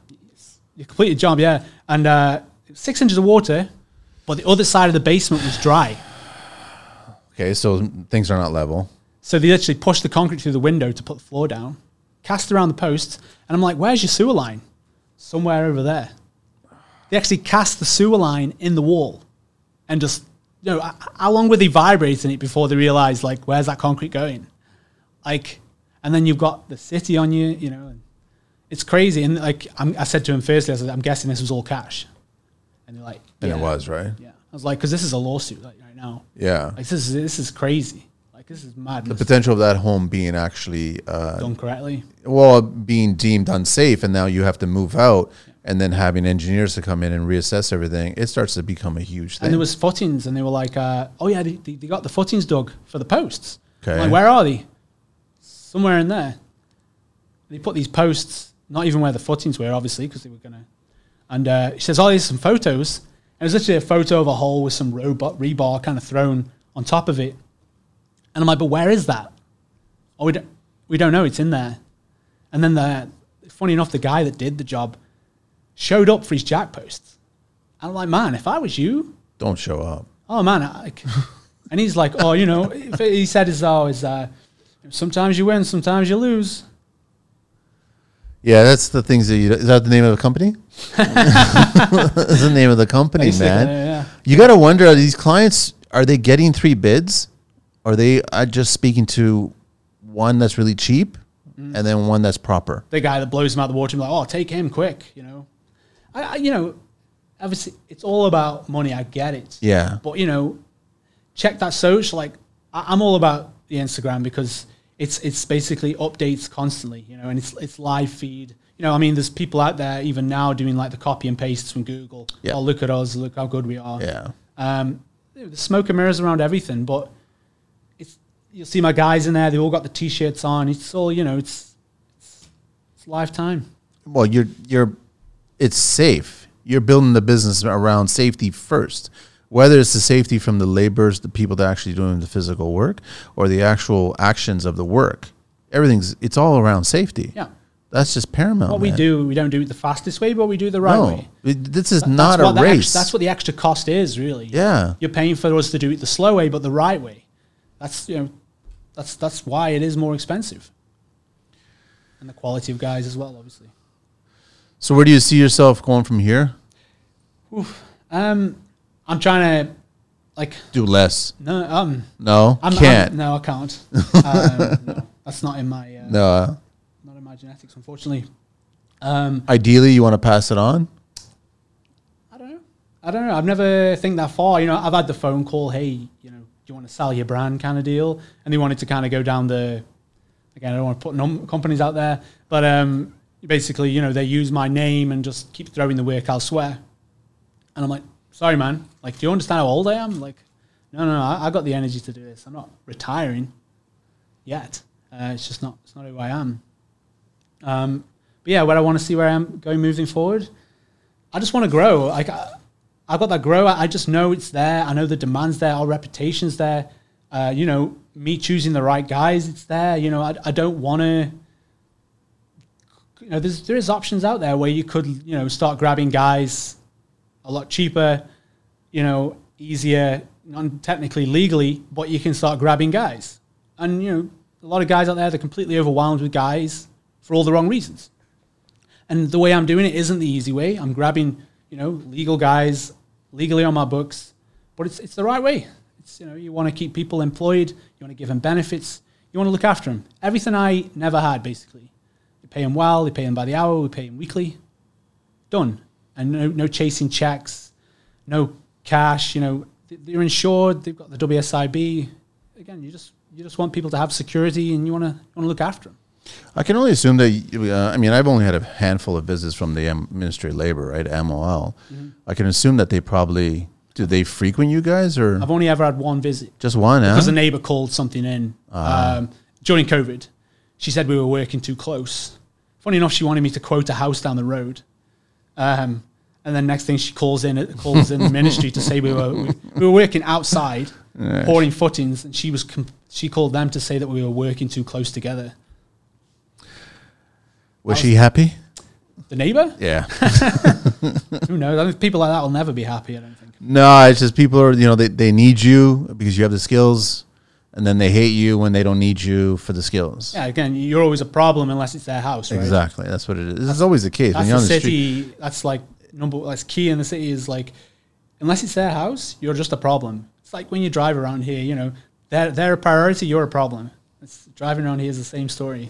Have you always had a good experience with the inspectors there? Because I find that when it comes to key and structural, like structural details of a home like that, Yeah. I'm very respectful. That they come in, they've got their thinking caps on, they're prepared, they've reviewed the drawings, they're, everyone's on board, and I like seeing that. Have you ever come across where it's not like that? I, I don't Well- think it is like that in Toronto. Now, now with the city, obviously, because we know most of the inspectors now, the older guys, which are great. Yeah, The new guys, like during COVID, when all the old guys were like, you know, they want to go into ba- you know into basements for obvious reasons. Um, these new guys would show up like you know the books, you know, they'd show up like all flexing and be like, "What's this? What's that?" You know, and they're like pulling the book out, you know, and just like chill, man. Like I'll walk you, I'll walk you through the job. you know, let's let's do this. You know, don't uh, you just come in guns blazing trying to find something. it's okay to say that this is your first underpinning that you're seeing, and uh, you know what? Let's we'll walk you through. Don't Yeah. worry, we'll walk you that through. That one with the radiant flooring. He's like ready to shut the job down because we had radiant down without a permit. And I'm like, this isn't Sole Heat Source, man. yeah, And he doesn't even like. He said, oh, you know, like if it was Heat Source, man, we'd have a permit. Don't worry. yeah. Um, but it's not. So and that was it. End of the conversation. But he's like, what's this? Like straight off the book, you know. Um, but yeah, we the, with the city um, right now is because we have that relationship with most of them. There's no issues. They come in, they know you know where they the older guy comes in with I know I know of him. He comes in with his torch. He points, "What's this? What's that? What's that? Looks good, guys. We're good." But it's all about your engineer. That's number one. Everything is like that's the quarterback. That's right all. They, you know, back in the day when, when I first started doing it, it was just about the city. Yeah. And obviously they must have had some sort of liability issue. Um, and then it was like, It no, no, we're not even them. walking in the house now without an engineer. You have to have the, a safety report. Yeah, they won't have. A, they have to have a safety report in with your first initial inspection to say the house is safe to walk into. That's like num- Well, that's the other jokers that were building underpinning, right? So they've seen enough of those. I can only imagine the inspectors have seen enough of those holy kinds of jobs, right? Holy moly, yeah. Which is very, very, very scary, man. Yeah, I've, I've seen it. I've seen it, and it's uh, yeah, it's like when you start going against. And the, the best part is, is like when people start posting it online and like this is how it's supposed to be done, and I'm looking at a house that's balancing. And like, but obviously, you know, it's all in these, you know, it's all slow motion and whatever, you know, and you're like, but a client's like, that's all they see is the music and the, you know, it's oh look how cool it is. But I'm looking at like, what is this? Like, you know, why is that, you know, the whole basement's dug out? But you know that Ministry of Labor and inspectors are actually they're trolling the feeds, eh? They're paying should. attention, should. man. And it's not hard to put two and two together if you're a local Toronto uh, contractor and you Yeah. recognize a house. Like it's possible to figure out. Mm-hmm. Wait a minute, that's this house, yeah. and then it just it's red flags. Even then, it's like you know they'll look at it probably and just like it's not my problem right now. So, Still risky, man. Well, Speaking of which, I mean, a little bit of green book talk here. Trenching, because you got to deal with all this time, right? Trenching, excavation, and protective systems. So benching, you're doing all that. Excavating one or series of horizontal levels or steps with vertical. What's the biggest bench you ever done or had to be done? big as in tall or How far? How high? usually usually around three feet is the max. Such a big block I know of. S- seven to ten officially. That's where it's supposed to be. If you're going eight foot, usually from around three. Yeah. that's from around six. Sorry, it's it, officially on paper. It's supposed to be at least three feet. Like, Yeah. it's thereabouts um, officially. But um, we're doing a lot of things now. We're working alongside with our engineer, where we're doing, like you were saying, The upturn. Yeah, basically a big boot. It's a it's a retaining wall, but done in sections. Um, and I, I I pulled an engineer, that one of the client's engineers. He wanted us to just dig it, flush, pour it, and I'm like, Unaman, what's Oh, happening you- between that stage there where Yeah, we're digging it and just hoping it doesn't fall down? Uh, and I'm like, no, this needs to be done in sections. This is like the homeowners, you know, engineers, and these are the things you've got to pull people on. You know, you've got to have the knowledge to pull engineers on things as well. You know, I, I get it. Question it. Yeah. 100%. Why, why, why are you asking me to dig this whole thing in front of a footing? You know, The biggest challenge with the upturn, which was uh, like very critical, was the rebar connections after the first pour. of course. Like, uh, like bending it a certain, like having it out extended, and then pouring and not leaking, and then taking the forms off and bending the rebar to get it back into for the next stage, and doing all that properly. Mm-hmm. That's the biggest challenge. But what it does is it gives you the freedom of not having to bench in a house, especially Yeah. in Toronto space. They right? usually get away with about 10 inches Yeah. rather than obviously three feet. but there's a formula that ten inches comes out, but then it, it Se- seven to 10 is the official. and the higher it goes up on Yeah. the actual wall itself, right? And then then you're also you got to also factor in that you're doing the boot part on the bottom, the horizontal part, and that starts to move all your mechanical. So now your drain lines running through the center. gets right? bigger and bigger It and gets thicker big. Yeah, that's what that's. but like just sometimes with that, you'll just take the pin itself down and keep Yes. the ground Yeah. uh, the same, the grade in the center. And then it's ideal as well for your weeping tile and all that stuff it's already there. starts to change and everything. So, uh, other terms: sloping, excavating the trench wall at an angle away from the excavation, shoring. Shoring is becoming a must now in any kind of construction these days, right? Even Yeah. like four feet now. in, in the city, it's just so difficult sometimes. yeah. So Um, neighbors and everything. And so you've always got to have in your contract too. You know, like if you want me to include shoring, like the amount of work that can go into that, even temporary shoring. You know, six by sixes, and if you want it's whatever, it's expensive. man. time and So yeah, for anybody installing uh, aluminum hydraulics or supports wood or whatever, anything that just uh, keeps the earth back. Shielding. Uh, I've never done shielding. Installing trench boxes. So basically, shielding is more for commercial applications. that, that's where the the Road work, yeah, and stuff like. Yeah, like an excavator usually has a, a like a vibration attachment, and it fires it in, and they kind of attach to each other. oh, okay. I They, vi- they vibrate it down into the ground. Yeah. and obviously the, the one next to it kind of guides it, and it like attaches. and And then then they usually cut the tops off them. ah, I didn't realize That's that. rather than uh, wood or pure pure concrete, I suppose. Yeah. And then trenches, uh, and they everything has to be inspected daily, frequently, because especially during the, the bad winters. I mean, if you get water coming in, you get snow coming in, you get all kinds of stuff. Yeah. It starts to affect all that, man. Clifford, uh, what else have we not talked about, man? Question. I don't know. I don't know. Um, You're busy. You're booked for a little busy, while. and I'm I'm like uh, like thing like throughout there is I'm a big thing about mental health in construction. Um, that's a massive thing right now, and I always find the biggest thing about mental health in construction is stay occupied elsewhere. You know, there's there's ways. You know, people think, oh, maybe I'll sleep it, I'll sleep and I'll feel better, kind of deal. No, no, no. You need to get occupied. You need to put your mind elsewhere. That's that's what worked for me. Uh, before when I first started out, oh my god, like seven days a week, eighteen hour days, night and day, night and day. You know, Takes a toll, man. Oh God, um, and it did. And uh, I'd look in the mirror and be like, "Who are you?" Like, you know, Did you speak to anybody? no. No. But uh, my wife, Okay. No, that's somebody. she was my wife. Uh, Yeah. you know, she she. If it wasn't for her, who knows, right? Yeah. And uh, she told me straight up, like, you you know, you need to change something. And I, I knew it myself, but you know, I'm drinking and I'm like, you know, vaping to sleep, and like that was the only way I could sleep. I had so much on my mind. Um, constantly, you know, everything, every variable you can think. And um, I had the odd bad client here, you know, and it just, and they say, oh, you know, don't take on too much. But, you know, when you're growing, it's like, what do you do? Um, but I kept everyone happy, even though it like next to kill me, you know, probably knocked a few years off my life in that time. But yeah, night and day. And like I say, I'd be in at eight o'clock on the computer till midnight, up at four, and you know, It's too much, man. it was. It was. Way And, too much. um, Have you torn all that down? Oh God, yeah. Yeah, yeah, yeah. yeah. I, I got a grip on myself. I had Okay. to. It was. It was. Like I said, I'd look in the mirror and I'd be like, you know, a guy that's pretty much worked out all his life before I got self-employed, basically, and then I was like five years, like probably probably around four years. It was only last in the last twelve months I like literally got a grip on myself and changed everything up. Um, last four years was nothing but that, and um, yeah, like I say, I'd look in that mirror and I'd be like, I'd have this, I'd be you know big belly, and I'll be just looking at myself, and I'm just like, this this isn't you. I'll be screaming at myself, but you're like, what do you do? I got work to do. I got guys to feed. I got you know, so much on my plate. Like, what do I do? All I could do is work harder. Did your wife notice it before you did? Or did she I- verbalize that's it? the thing about yourself is you know it. Like you know in yourself. You're just denying it. Of course, you've got to you've got to keep working. That's that's your that's your stable. Like you've got to keep moving, keep moving. You know, drink and smoke to sleep.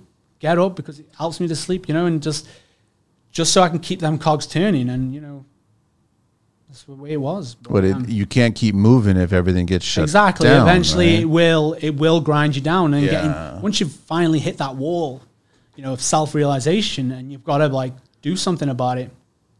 I uh, I had a bad employee once who um, he basically come after me. He was a he was a he was a one of them guys, you know, a piece of piece of work. Oh, um, I f- I actually fired him um, during COVID. He, uh, he he basically told me he was sick. He, he wasn't sick, and then I fired him um, because I, he destroyed my tools. I had to tear his work down, start again. Anyway, he came after me. The the ministry did, and um, so what I did is I just worked harder.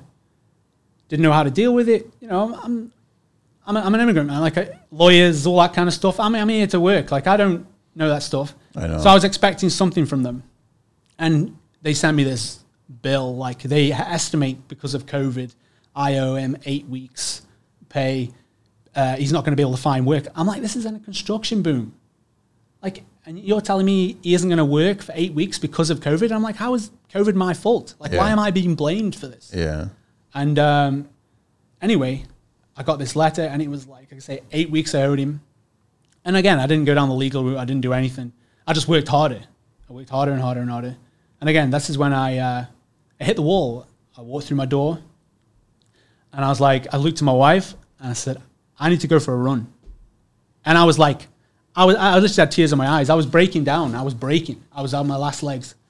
And it's like, go for a run, or who, who, who knows what. And um, I hit the railway tracks. My lungs were on fire. My legs were on fire. Like everything was burning. I, I basically, I, I like basically coughed up blood. I was like, I pushed myself so fast down this thing. But I got home, and I felt better. even though everything hurt, like it felt better. It was a release. And then basically the rest is history now. Like I do Spartans, I do Tough Mudders, and run probably around. I do run roughly around ten miles every uh, Sunday, but like, and I do uh, classes at the um, fuel fuel training. Big up fuel training right there. I go there five days a week. Let off all my steam there, and now I can actually focus. And like you said, you start working smarter. You know, and you can actually focus. Again, I'm big on mental health, and the biggest thing to do is find something that you that needs focus. Sleeping, drinking, you know, time off. You know, it doesn't fix that problem. It doesn't scratch that itch, and and you need to find something that requires all of your focus. And ta that's the hardest part about being a work addict, I suppose, as you can call it, is you need for you to not focus on that. Like going the weight, going to the gym and doing the weights, it just wasn't doing it for me. Like I'd be doing weights thinking of work, and I'd be like, I can't focus. So I found something like running, which requires 100% of my attention because it hurts. And then um, I was like, that's my go-to. And I started going these classes. They would absolutely like thrash me, and I'd walk away, knuckles dragging on the floor, but feeling better. Head's clear. I can go back to my computer, focus. But then, like you say, you start looking at the clock. It's Ten o'clock. I should go to bed. Before that, it was just go, go, go, go, go, and it took its toll. It was your it was your life just telling you you're at a point, man. You're at a fork. Oh man, I was I was broken. I was shaking. I was, Yeah, I was done. There was a bunch of stuff. It wasn't just the, the bad employee. It was just you running That your was my business. that was my final straw. You're not the only one, Clifford. Honestly, man. Like during these last two, three years, I Oh, no. uh, lots of tradespeople have reached out to me, and uh, and I've heard all kinds of stories, man. And and I'm feeling for a lot of them. And and I that's why I think maybe you noticed, or maybe even other people noticed. Like I was always big about construction life and having a passion and an interest and all this other stuff. But about a year, a year and a half ago, I started shifting gears on that, saying, please do not ignore your life. Do not ignore the important people in your life and the people that are there for you in your life, whether that's coworkers or family or significant other or what have you. As important as the construction life is, do not ignore your life. It's so easy to get trapped in a box. You know, it's just like Yeah. you do get your blinders on, and, and you will. You, obviously, you know, work requires attention. I get, you know, I, no one gets it more than me. But you'll get you'll get like this, and looking back at myself, I'd walk through the door. I wouldn't even say hi to my wife. I'd have my phone stuck in my you know, my head, head stuck in the phone. I'd sit down. My dog had come up to greet me. I wouldn't even know it was there, and I'd be straight on the computer. She's like, "How's your day?" "Uh," you know, and then I just like this, like that was me. But like I didn't know that. You don't know that because when you when you're so focused, you don't even see that. Like you don't see yourself. But now I can look back at myself, and I like I apologize to my wife. Like it gets me emotional just apologizing to her because I can't believe the person I was. That But- you were. But thank God she waited for me. You know, like and she she got a grip of me uh, the way she did. Um, and again, it, like I say, it took me to make that change though. She could have told me all day long. And when you're that focused, you don't listen to people. It just bounces off you. Oh, you you know, you don't know you don't know how hard I work. You can't work as hard as me. You, you get like that. You but a lot of people in the business do that. Yeah. They're like that. yeah. Now I feel bad because I was like DMing you and texting you and talking. Oh no no no no. No, I know. I'm- I'm we're all going life, through it. Yeah, we're all going through it, man. It's just like we really don't, and you don't show this. You don't. Nobody presents this. Nobody, and, and I agree with you. I'm always uh, like I've I'm, like I've tried, and I'm going to continue trying to bring more mental health awareness and bring people come on and start talking about how we can communicate. We know that this is a masculine driven industry that we're in, and, and it's like we're not supposed to speak this way. Fuck that. Yeah. We speak Work- this way. with my daddy was like that. Yeah, I know that's how it was, right? That you never had. I don't remember a single conversation I had with my dad was like heartfelt. It wasn't at that level. I, I barely saw my dad like when he Yeah. was coming. My, my, my, my mother would keep us up till like eight or nine o'clock at night just so we could see our dad. You'd see our dad, and you know, he's dog tired. He'd fall asleep in the chair. That was our Yeah. one-on-one experience. Um, but that's just the way it was, you know. Like my dad was doing that so we could go on a vacation every year, you know. And he had he took he went with my mother, and he already he already, she- already had two uh, two sons, so he took that on as well. So he had all that burden to carry, and he and he worked his ass off, and he can still work now. I mean, he only he only does like three days a week. He told me he's retiring, and I'm like, okay, so what are you gonna do? Like build a house in the backyard? And That's then- retirement. yeah, and I was like, you ain't going to retire. And then he calls up the boss again, and he's like, can I come back three days a week? And I'm like, there you go. I knew, I knew he wouldn't retire. But again, you know, that's where I got it from, I suppose. Um, I suppose. But it's Um, good that you saw it and you you kind of confronted it Yeah, because most most are not. you, you will deny it, like Yeah, when you when you focus so much, Yeah. you deny anybody or anything that kind of gets in front of you, and you kind of push it to the side. You know that's the that's the man way, right? You just no no no no you, you know you don't know you don't know how hard I can work. You're, you're just a, you're just a my and way. that's what and- frustrates me about like you get clients and then you get GCs and then you get into financial like you're not being compensated and then you get into legal bullshit and then that just compounds and people don't realize wait a minute I'm in a bad spot right now and now you guys are just compounding I, it. I had uh, not too long ago. I'm gonna bring this up, but um, my my sister actually passed away. uh, Oh, she's only 42, two kids. Oh man, Um, was crazy. It was a crazy last like last year, the summer. This summer was it was, it was crazy. Um, my sister passed away, um, so I had that to deal with, and then I had like three projects and a fourth on the go, and we were just basically coming to finish this project, and it was like a, a slab to put on top of a walkout. So I said to the client, I says, "Listen, man, I got three projects on the go. Can you just wait a little bit? My sister's passed away you know, I, I need some time. I can't, I can't do too much right now. You know, I, I don't get compassionate leave. I'm the CEO. You know, I don't, I don't get that. You know, I can't call up my boss and tell him, you know, I'm not coming in. Um, so yeah, I went through that and I, I said that to him, and he calls up my engineer the very same day. Hey, you got any guys can come and finish this work? And he and he found some crew to come and finish our work, and he just actually pushed me out the door in the middle of this scenario, like. That's like, "Man, wrong. That's wrong on every level. I'm like, come on, like, I, don't ask for a break, but Jesus. no, I know that's wrong, man, on every level. And he did that. Yeah, I know. Yeah, it was just it was in nuts. And then, and another thing, like literally two weeks later, then my dog died. It was like it was a crazy, crazy. There's all like I'm telling you, life, man. It, it comes at you, in, comes at you in bursts. Yeah, it it was it was something else. Um, and that dog was like, because I literally got my wife and my dog. That was my family in Canada. Like I don't have a family here, and that was it. And that like broke me because it was my sister was the first thing, and then that was like the that was like a cherry on the pie that like pushed me. Uh, but again, if I didn't have my running and I didn't have my gym, like I'd go to that gym. People ask me, "How are you?" I just nod my head, get to work. Like Focus. yeah, I just I just need this right now. Like, I don't need to be social. I don't want to make friends. I just want to get this out of my system, and that's what kept me going back to work. Yeah, I was still shaky in the day. I'd have you know you'd have your come at you again in bursts throughout the day because you're just so busy. This is how you realize in construction that it is like your life. It comes at you in bursts. Like you know, you, oh, you know, oh, I was supposed to do this. Like you know, it comes at you but because you're just so God's, you know, you're dead set on one way, and that's it. And like I say, I'd be driving around in my truck, and I'd be like, my sister passed away, like, and th- that's just how it is in this game. Um, and like I say, client was just he just pushed me to one side. Some most of my clients were obviously, you know, they understood. They and were being- understood, but yeah. he didn't. Yeah. But again, if I didn't have that outlet, I don't, I don't know. Like, obviously, I would have took it a lot more differently, and it would have been that coiled spring, you know. And that's how I've always, I've always worked out, and you don't realize you need it until you take it away, and um, that, that, like, that saved me. It did. Uh, clean, cleans my head, keeps me focused. Yes, I'm not up till midnight every night because I'm tired from my workout, which is what normal people should do. yeah. Anyway. Well, I mean, th- I, Clifford, thank you for bringing it. About That. no, no, all good, man. How how old's daughter? Her daughter? Your daughter? No, I don't have a daughter. Oh, no, that her my, da- that her my daughter. sis- my sister's daughter was two in February. man. Yeah, she had a brain hemorrhage. Um, very random. Uh, came on. Yeah, it hit, it hit you in the face. You know, I'm getting this phone call off my mom, and then um, I went all the way home. I had to get an emergency passport. Went home at the funeral. That's the closest I felt with my family. You know, again, coming from a construction background, that was the closest we ever felt together. It was a it was a super sad time. But that's like I know it seemed I don't know how you want to look at it, but that was like the closest we've ever been. Um, so it felt warm in a sense, but you know, you know, it happened.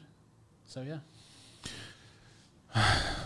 All right, well, we got to do the 12 questions, man. No, I appreciate you bringing that up, man, because I think it's important It's, because it's massive, man. I think a lot of people in this business are going through so much. 100%. and they're bottling And I really want to put light on that. I Yeah. really do. And I can't. I, that's why I'm very respectful that you brought it up, and and because I'm telling you right now, people listening, they're going through stuff. and I'm here, man. Like I always say on the social, like I'm here. Like talk to me. Like you're not the only person going through what you're going through Yep. at all. And like you say, you can push your limits. You keep doing them, but when you find your limits, something's going to bite. I mean, And then you still got to get on the job site and operate machinery no time off. and basically take care of your crew and their families and providing a livelihood for them. Yeah. And there's so much Still on your shoulders. behind that, even 100%. before you start. What can you do? Like, oh, Yeah. guys, let's shut it down for No, you two can't. weeks. You know, can't. No. I know. Clifford, Pegasus Underpinning and Reno, uh, PegasusUnderpinning.com, and then it's Pegasus Underpinning at gmail.com, and then on Instagram it's Pegasus Underpinning and AN Reno. The 12 questions. You ready for this? indeed, Uh, what is your favorite construction word? structural. It's actually a really nice word. It is. Think like about I it. like. What is your least favorite construction word? Bid. Yeah. I like the word bid. I like quote, estimate, bid. Bid. Yeah, feels like an auction. I don't like it. That's true. Yeah. What turns you on in construction? Physical labor, being being physical aspect of it, I suppose. What turns you off in construction? Bad clients. I'm in the same boat with you. What's your favorite curse word? Can I say it? Oh, of course you can. Twat. I haven't heard that one in a while. Um, what is your favorite vehicle? Anything in the world? It was uh, Audi R8 limited edition carbon fiber mode. They don't make them anymore. They don't make the R8 anymore. No, they don't make that that edition. No. You'd have to find like find a used one from Um, somebody. My Yeah. cousin back home, he had a, an Audi A3. But again, he's like me. He worked his absolute ass off. He had the Audi A3 or A4, and he had it completely custom. Waited like 12 months for it. But again, worked for it. So Work. anyway, You work for it. I'm an, I'm an Audi man for sure. nice. Least favorite vehicle in the world. I'm gonna get a lot of slack for this. What's that? It's like a Dodge Ram, I suppose. Like you I, ain't gonna I- get it. I never got it when I was over here. Like I don't get it because I can barely put a piece of wood in the back. I'm like, why? and it's so thirsty, and for what? Like, what am I pulling? You know what? That's a, that's a fact though. It is very thirsty. You see him going through the through the back window. Yeah. And you're like, that guy slams his brakes like as an emergency stop. It's like Oh, you see him like driving with her arm around it, and like, what is this? Just get a van, man. Like Jesus. Uh, what construction sound or noise do you love? noise. Um, definitely a chop saw through a, with a nice sharp, clean blade. What kind of chop saw? What brand? I'm not fussy, you know. I Oh, man, you're I I English, uh, so, people- I mean, always, uh, you you're know, people's like- Makita, no? I Nah, No, no, not Makita. not Makita man because like everything we've had Makita, we blew it up. Oh, I know there's I know there's SDS wise, Um, impacts, we've probably gone around three Milwaukee's. Even the brushless, we killed it. and if anything, your job site is a testing ground. This is what I say, and people like slate me, but I'm like, man, like the only ones, in all honesty, right now, is I have the old school DeWalt's still alive that have been around since the beginning of my company, and we they slowly started to fade away, like after about four years. But we stuck the 60 volt four amp on it. It's good as new for about you know another few months. Then it started smoking a little, but well again, this is like a four and you know, four year old drill. yeah, it's still around. yeah, You can't fault it, man. that's proof in the pudding. Um, what's uh, what construction sound or noise do you hate? Breaking concrete, yeah. chipping chipping heavy concrete. Man, that's every day. Well, I mean, like Yeah. thick, heavy concrete. Like chipping a slab is nothing. When it just reverbs, it doesn't crack. oh, it it's just like a, a reverbs thick slabs of concrete. yeah, it just goes on forever. Just What profession other than your own would you like to attempt one day, Clifford? um, I, I thought about this and it's gone. I forgot about it. It's gone. I can't think of it right now. Can't think of it. It'll hit me. It'll hit me. All right. What profession would you never want to do? Oh, um, what was that again? Oh, like a safety officer. MOL agent. Like yeah, just the one the guy that kind of walks around picking holes and things and. Yeah, I just recently found out that they, they make six figures. They start at 135 and to as high as 150. But it's like it's like being the you know the ticket guy. Like you know, I'm sure they get good money, but like imagine the amount of guys sto- stress. guys coming out screaming at you, you know, and just like just trying to like keep you calm all the time and just being that guy is yeah, it's not a happy-go-lucky career. no. Do you remember what profession you want to try one day? Try one day. I had it. It's gone again. I, I remember what it was, but it was something. Uh, Uh, Engineer. I always wanted to be my own engineer, in-house But, uh, engineer. You're, you know what? Technically, Clifford, y- y- y- I'm, a, I'm an hands-on engineer. but you kind of are. Yeah, and I always like I can sit down with an engineer and we can have a head. You know, Yes. we can discuss things because we understand them. I'm a, Yes. I'm a tools engineer, what we call a civil engineer, Yeah. and he's a you know a school engineer, and we can sit down together and. But yeah, I definitely. But right as I am right now, it'd be nice to have that stamp, and you know, do my own. Still possible to do it. It is. Uh, the final question is: uh, If heaven exists, what would you like to hear God say when you arrive at the pearly gates? You've done it. Congratulations. Or yeah. Anyway, uh, yeah. No, no, I know, I know, I know. Um, thank you, man. Thank you. I really appreciate Thank your time. No, this has been a blast having you on the show. Finally, I, I know you're like you're serious and passionate, and you love what you do. 100%. and and it's one of the trades that there isn't a lot of love for it. That's the thing about it, but there should be. So I mean, I would love to see more views out there, you know, doing it, uh, doing it proper. I, I always pushed that on. I was like, I'm here to shed light on this industry and, and show you know quality of work, and this is this is how it should be across the board. Yeah. that that's my. I want to you know put light on this industry, and I don't want to be treated as like you know shovel monkeys kind of deal. No, And you're not. Some GCs kind of like look at you, and be like, you know. You're just you're just underpinners, and they're trying to trying to you know I have I've, had that before. You know, I know, because they've I been to school and they look at me. You know, I'm just I'm just a guy on a shovel. Like yeah, they, they do it. They do it all the time. they can't do it. They can try. Yeah, But they can't do 100% it. they can't do it. Yeah. Yeah, no. So thank you, everybody. Again, check it out on Instagram. It's Pegasus underpinning an Reno, and then the email uh, is pegasusunderpinning.com. Or sorry, pegasusunderpinning at gmail.com, and the website is pegasusunderpinning.com. Thanks, blast. Clifford. Thank, you very much, man. All right, Thank we are out of here. Thank you, Angelina.